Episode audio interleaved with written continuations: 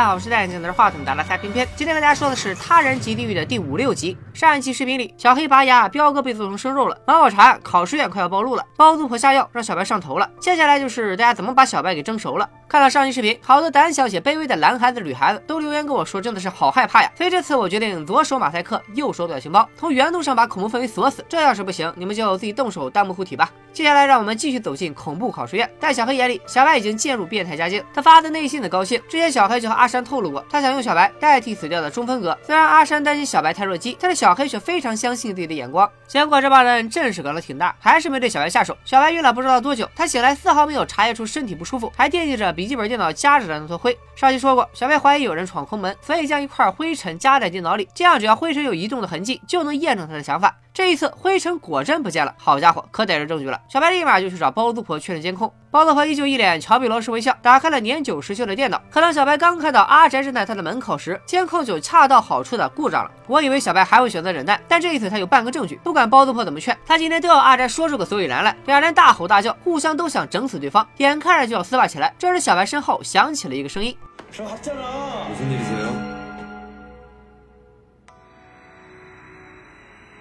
진정하시죠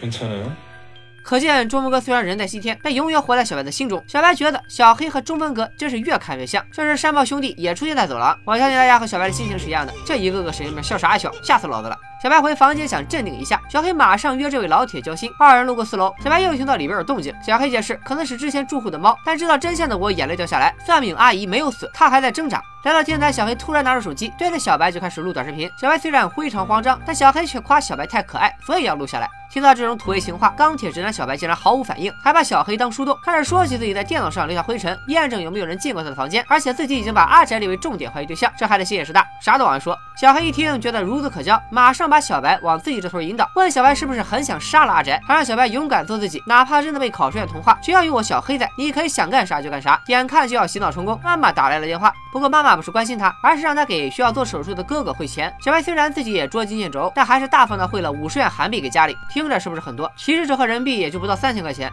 今天发生的种种让小白身心俱疲，他把行李箱和椅子堵在门口才安心躺下。临睡前，他想起了小黑，这人虽然对自己格外亲切，但就是让人觉得浑身不舒服。而当小白艰难的进入梦乡以后，他再次梦回部队。这一次，他不再是暴力试验的旁观者，而是施暴者。打人的自己回过头不屑地说：“你想对付人渣，就得把他按在地上摩擦。”当小白看清躺在地上的是阿宅时，人间地狱的大门仿佛向他敞开了。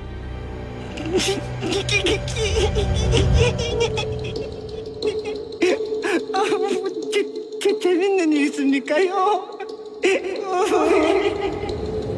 저희가 원래 이런 곳이 아닌데 놀랬죠 여기 이제 정말 좋은 청년들만 남았어 그치 너 같은 놈 보면 딱 알아. 웃어봐. 웃어보라고. 오빠가 너무 예민한 건 아닐까? 걱정하지 말아요 자긴 이 사람들하고 달라요 맘만 먹으면 마음대로 할 수 있잖아요 小黑化身阴间使者，为小白打开了杀人的权限。 做梦真好，梦里啥都有。就在小白濒临崩溃时，手机闹钟拯救了他。小白早上去洗澡，又碰见了阿炮，一想到也可能是他进了自己的房间，就忍不住盯着阿炮看。阿炮笑着问：“你瞅啥？不瞅你那闪耀，难道瞅你的六块腹肌啊？”白天，小白来到了派出所门口徘徊，正好碰见毛毛上班，就把手里唯一的证据，也就是外国人写满“去死吧”的那本笔记交给了毛毛。毛毛问起小白考试院还有什么怪事，小白刚说到考试院四楼没人住，却总传出哐哐哐的声音，就在街角看到了包租婆的身影，然后他就乖乖闭麦了。包子婆回到考试院，把小白经常见毛毛的事告诉了小黑，还说小白给了毛毛什么东西，但是他离得太远，也没有看清。包子婆想先处理掉毛毛，小黑却不让他插手，要自己看着办。包子婆不放心，还想掺和。小黑此刻心里就一个念头：你别干了。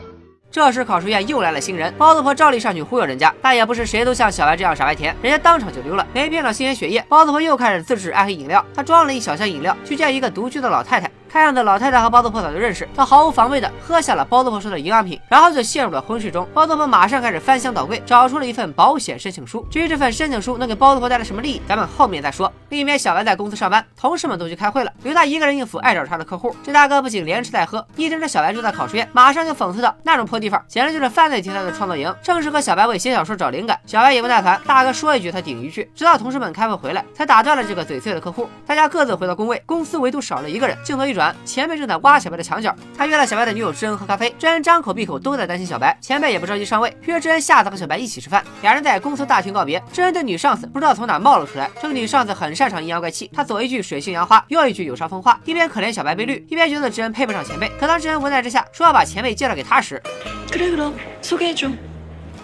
真臭不要脸！小白和知恩压力山大，考试院里却是欢声笑语。包租婆和山猫兄弟一起玩叠叠乐，声音大早在楼下巡逻的毛毛都听见了。毛毛想到小白早上说过的话，他再次孤身一人深入虎穴，拿着小手电在考试院四楼乱转。阿宅就用刀逼着三名阿姨一起玩躲猫猫，两边都是大气也不敢喘，为这场幼稚的游戏增加了些许恐怖的氛围。毛毛在四楼看见了牙医的手术台，他虽然疑惑，但是也没有其他发现。就在毛毛决定离开时，阿宅就拿着刀一直跟在他身后，还挺有礼貌，送客送到家门口。三名阿姨趁着机会逃跑，她拖着一条受伤的腿，将阿宅硬锁在了四楼。阿宅狂砸门，包租婆和山猫兄弟却早就习惯了四楼的动静，他们玩完了一局，包租婆才去教训阿宅，而这时三名阿姨刚刚来到三楼。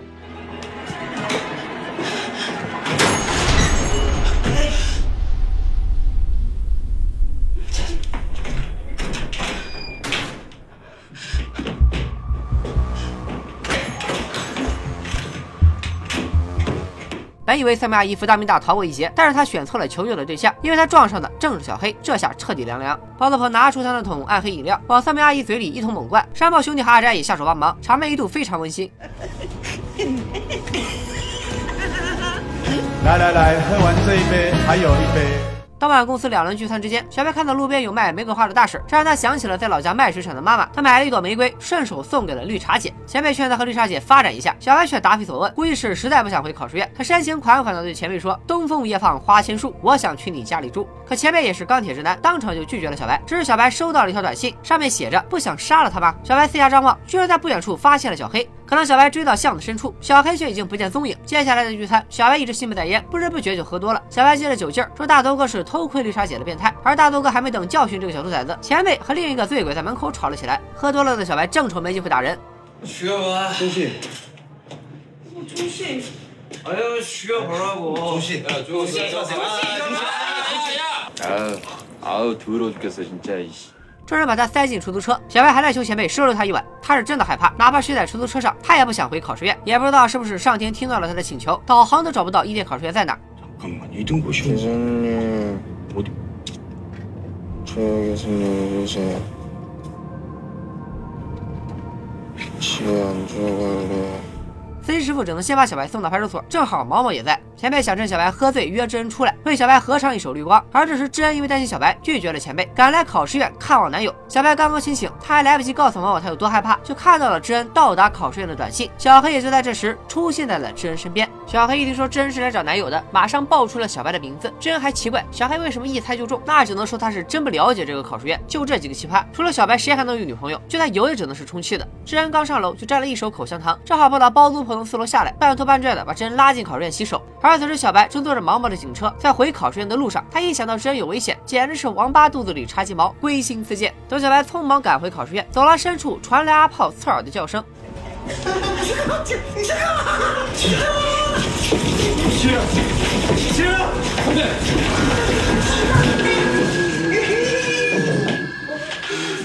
眼看知恩接触到这群怪胎，吓得小白心肌梗塞，控制不住对着知恩疾言厉色，这让在场的两个女人不高兴。知恩气小白不仅喝醉酒，还发脾气。包子婆责怪小白不信任他们，让警察看笑话。毛毛全程都很尴尬，走出考试院还要看知恩和小白吵架。知恩觉得小白小题大做，小白也知道知恩没办法感同身受，只能拜托毛毛先把知恩送回家。路上毛毛还想安慰知恩，可当他回过头，考试院天台上有一个黑色人影，却让他心生疑惑。毛毛把知恩安全送到家，就和同事聊起考试院。同事虽然从小在附近长大，但他也不清楚考试院的背景。而毛毛眼中的伊甸考试院非常奇怪，韩国普通考试院气氛都很紧张，大家怕打扰别人，几乎都像幽灵一样活着。而伊甸考试院却每天都像奇葩大联欢，所有人的关系都和家人一样亲密。同事也觉得事有蹊跷，决定帮他查一查包租婆的背景。镜头回到考试院，在天台目送毛毛离开的自然是小黑。他下楼约小白周六喝酒，却被小白以周六要和女友约会为由拒绝了。小白刚回到房间想休息一下，包租婆又拿来了自制的黑暗饮料，非要让小白喝掉醒酒。这傻孩子真是好骗！妈妈没有告诉你出门在外不要乱吃乱喝郭阿姨给的东西吗？喝完饮料的小白果不其然又晕了过去。晕倒之前，他终于意识到包包租婆可能在饮料里下了药。另一头被心动男嘉宾拒绝的小黑则投身于学习，他拿出东野圭吾的小说《变身》，书签正是小白和知恩的合照。可是还没等他翻过两页纸，包租婆就来了。他觉得小白招来的外人太多，让小黑快点收尾。可小黑沉迷小说无法自拔，他一字一句读着《变身》的内容，直到包租婆唠叨完，小黑才放下小说。他说：“我是你养大的，你不放心别人也得相信我啊。”而包租婆果然深藏不露，他笑着说：“我有啥不放心的？大不了我把所有人都杀光。”这里插一句，东野圭吾的《变身》可能很多人没看过，讲的是一个普通人换上了杀人犯的大脑之后，也变成了杀人犯。可惜小黑是铁了心，要把小白改造成他的杀人工具。两位大佬商讨大事，山豹兄弟和阿宅在送走警察后，也懒得再演合家欢乐，聚在一起说小黑的坏话。三人早就七个不服八个不忿，可谁都没胆子扳倒小黑，所以只能一直搞后勤工作。阿山和阿宅话不投机，先回房间了。阿宅便自以为是的分析，他们人头占优势，还劝阿炮不如先一起弄死小黑，再看心情搞死包租婆。可阿炮虽然看起来脑子不好使，却更了解小黑和包租婆的为人。이 고, 고, 고시원에서 제일 무서운 사람이 고시원 아줌마입니다. 再看一无所知的小白，被迷晕的他又做起了噩梦，梦到智恩又来到了考试院，一转头竟然七窍流血。 前面每集都要做一个噩梦，我都快免疫了。醒来后的小白恍惚间走向厨房，打开冰箱，阿宅又悄无声息的出现在他的对面。小白一下清醒了，对着阿宅大吼：“有本事你就弄死我！”啊！阿宅却一脸不屑，任他蹂躏。这时阿炮出来问他们为什么吵架，小白骂人骂到刹不住车，当下就让阿炮这个疯子别管闲事。阿宅听了很不高兴，就在他想替兄弟给小白点颜色看看时，小黑突然从阴影里走了出来。阿山顿时像被点了穴，不过身体僵硬，不耽误他嘴上没有把门的。阿山话里话外就是想杀了小白，小黑当然不容许任何人动他看中的人。最后还是阿炮劝阿山赶紧道歉。事后小黑拉着小白到天台聊天，小白不耐烦的问他又想聊啥，小黑却说今天阿宅针对他是有原因的。昨晚小白耍酒疯，先发疯再发狂，后来咣咣砸大墙，最后竟然还敢对着小黑骂娘。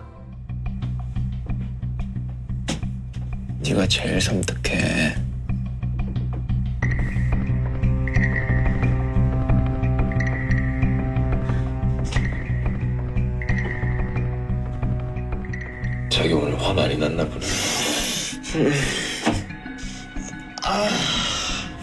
但是小黑非但不怪小白，还很喜欢小白喝醉之后的真性情。他鼓励小白继续我行我素，为小白的变态养成计划再次添砖加瓦。不信邪的小白去查监控，虽然那破电脑还是乌漆麻黑的一团，但还是能隐约看到走廊里的动向。小黑并没有骗他，可是不管小白怎么拍脑门，都记不起昨晚发生的事。他知道再这样下去，自己肯定要玩完，当场下定决心和包租婆说要搬走。另一边，智恩不仅被小白的前辈纠缠，女上司还等着智恩把前辈介绍给他。智恩深知前辈居心不良，就找了个借口推脱。女上司马上说他吃着碗里的还看着锅里的，让智恩更加心力交瘁。就这样，时间到了周六，毛毛还在家研究山豹兄弟的录像带。毛毛的老爸是刑警出身，虽然已经退休，但宝刀不老。他帮女儿简单分析了一下考试院失踪案。首先，这不是单人作案，因为考试院有很多监控，单人作案必然会留下痕迹。其次，这个作案团伙有队长，平时依靠队长分配工作，手下们才能配合默契。最后，毛爸扫了一眼录像，立马问毛毛包租婆是不是嫌疑人。果然姜还是老的辣。不过他们现在没时间分析案情，毛毛订了电影票，再不走就要迟到了。就在毛毛和老爸在电影院附近挑口红的时候，毛毛居然看到了小黑的身影。老爸这是打趣，说他是不是看男朋友了？就这么一晃眼，小黑又消失在人海。小白这边和智恩约在下午见，所以他上午就开始找新住处。这次也是越看环境越差。但是经过伊甸考试院的历练，小白连死过孤寡老人的房间也想租。房东小哥表示难以置信，但小白自己心里清楚，死过人和会死人还是有很大差别的。不过苦于所有考试院都要当场交定金，小白只能一边思考怎么和前辈预支工资，一边在约会地地点等智恩。这时坐在他对面的情侣正在讨论没钱不配恋爱的话题。小白越听越觉得他们在影射自己，眼神也更加犀利。情侣被当场吓跑。当小白顺着情侣离开的方向望去，小黑的身影又出现在他的视线。此时毛毛和老爸也从电影院出来，正好看到小白脸色难看的站在原地。原来小白和女朋友约会的地点正好就是电影院附近。小黑一直阴魂不散的在附近游荡，八成也不是跟踪毛毛，而在等他的心头好小白。这时智恩终于到达约会地点，小白马上告诉智恩，小黑可能在跟踪他。智恩最不愿意听这些，他被上司和前辈夹在中间也就算了，小白还只顾自己，完全无法替他分忧。难得的约会没维持到十分钟，两人就不欢而散。没过多久，毛毛的同事查出了大新闻，他告诉毛毛，包租婆是典型的我克我全家，她结过两次婚都没有孩子，两人老公和公婆都死于意外事故，她个人因此得到了保险赔偿超过十亿韩币。包租婆用这些钱开了福利院，并且给福利院上了火灾险，随后福利院果然就发生了火灾，她再次得到了一大笔赔偿。目前她独自经营的伊甸考试院也是她前夫的财产。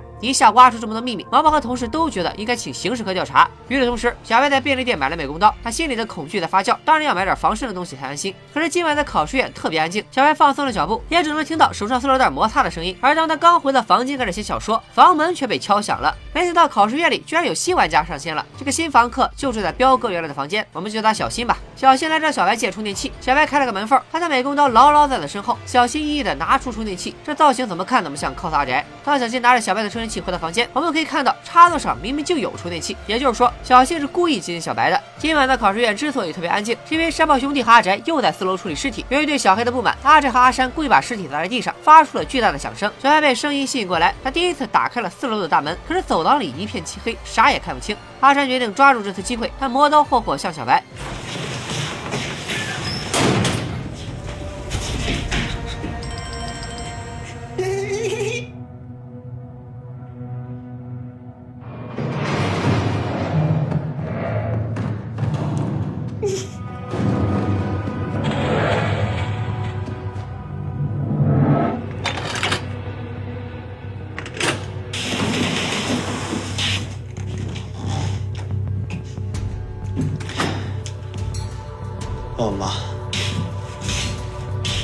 而阿山回到房间，他直愣愣地坐在椅子上，骂出了一句脏话。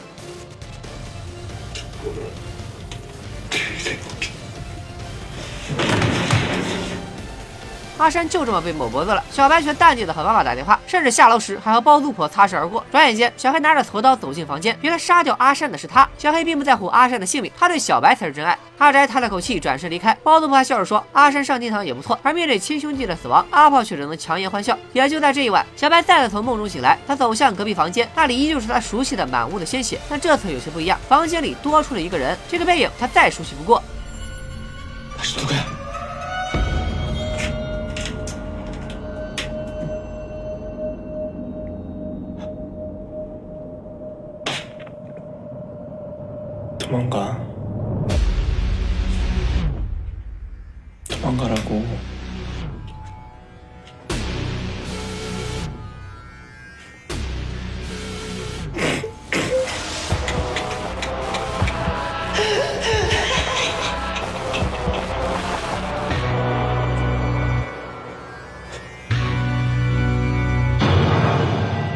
本期的他人即地狱五六集就说到这里。这两集的信息量有点多，包括包租婆小黑的关系，以及整个考试院从何而来，靠什么生存，甚至更深入描述了小黑对小白的感情，这让小白被考试院同化的过程更加合理。但剧中仍旧有谜题等待被揭开。毛毛会把考试院失踪案交给刑侦科，还是继续孤军奋战？考试院的信任从哪里来？他真的只是普通的房客吗？小黑为小白不惜手刃阿山，他们这个变态团伙是否在解体边缘？喜欢边缘视频的小伙伴记得转发收藏，一键三连。新来的小伙伴也别忘了点个关注。等十一假期回来，咱们接着说这部变态奇剧的他人集体拜了个拜。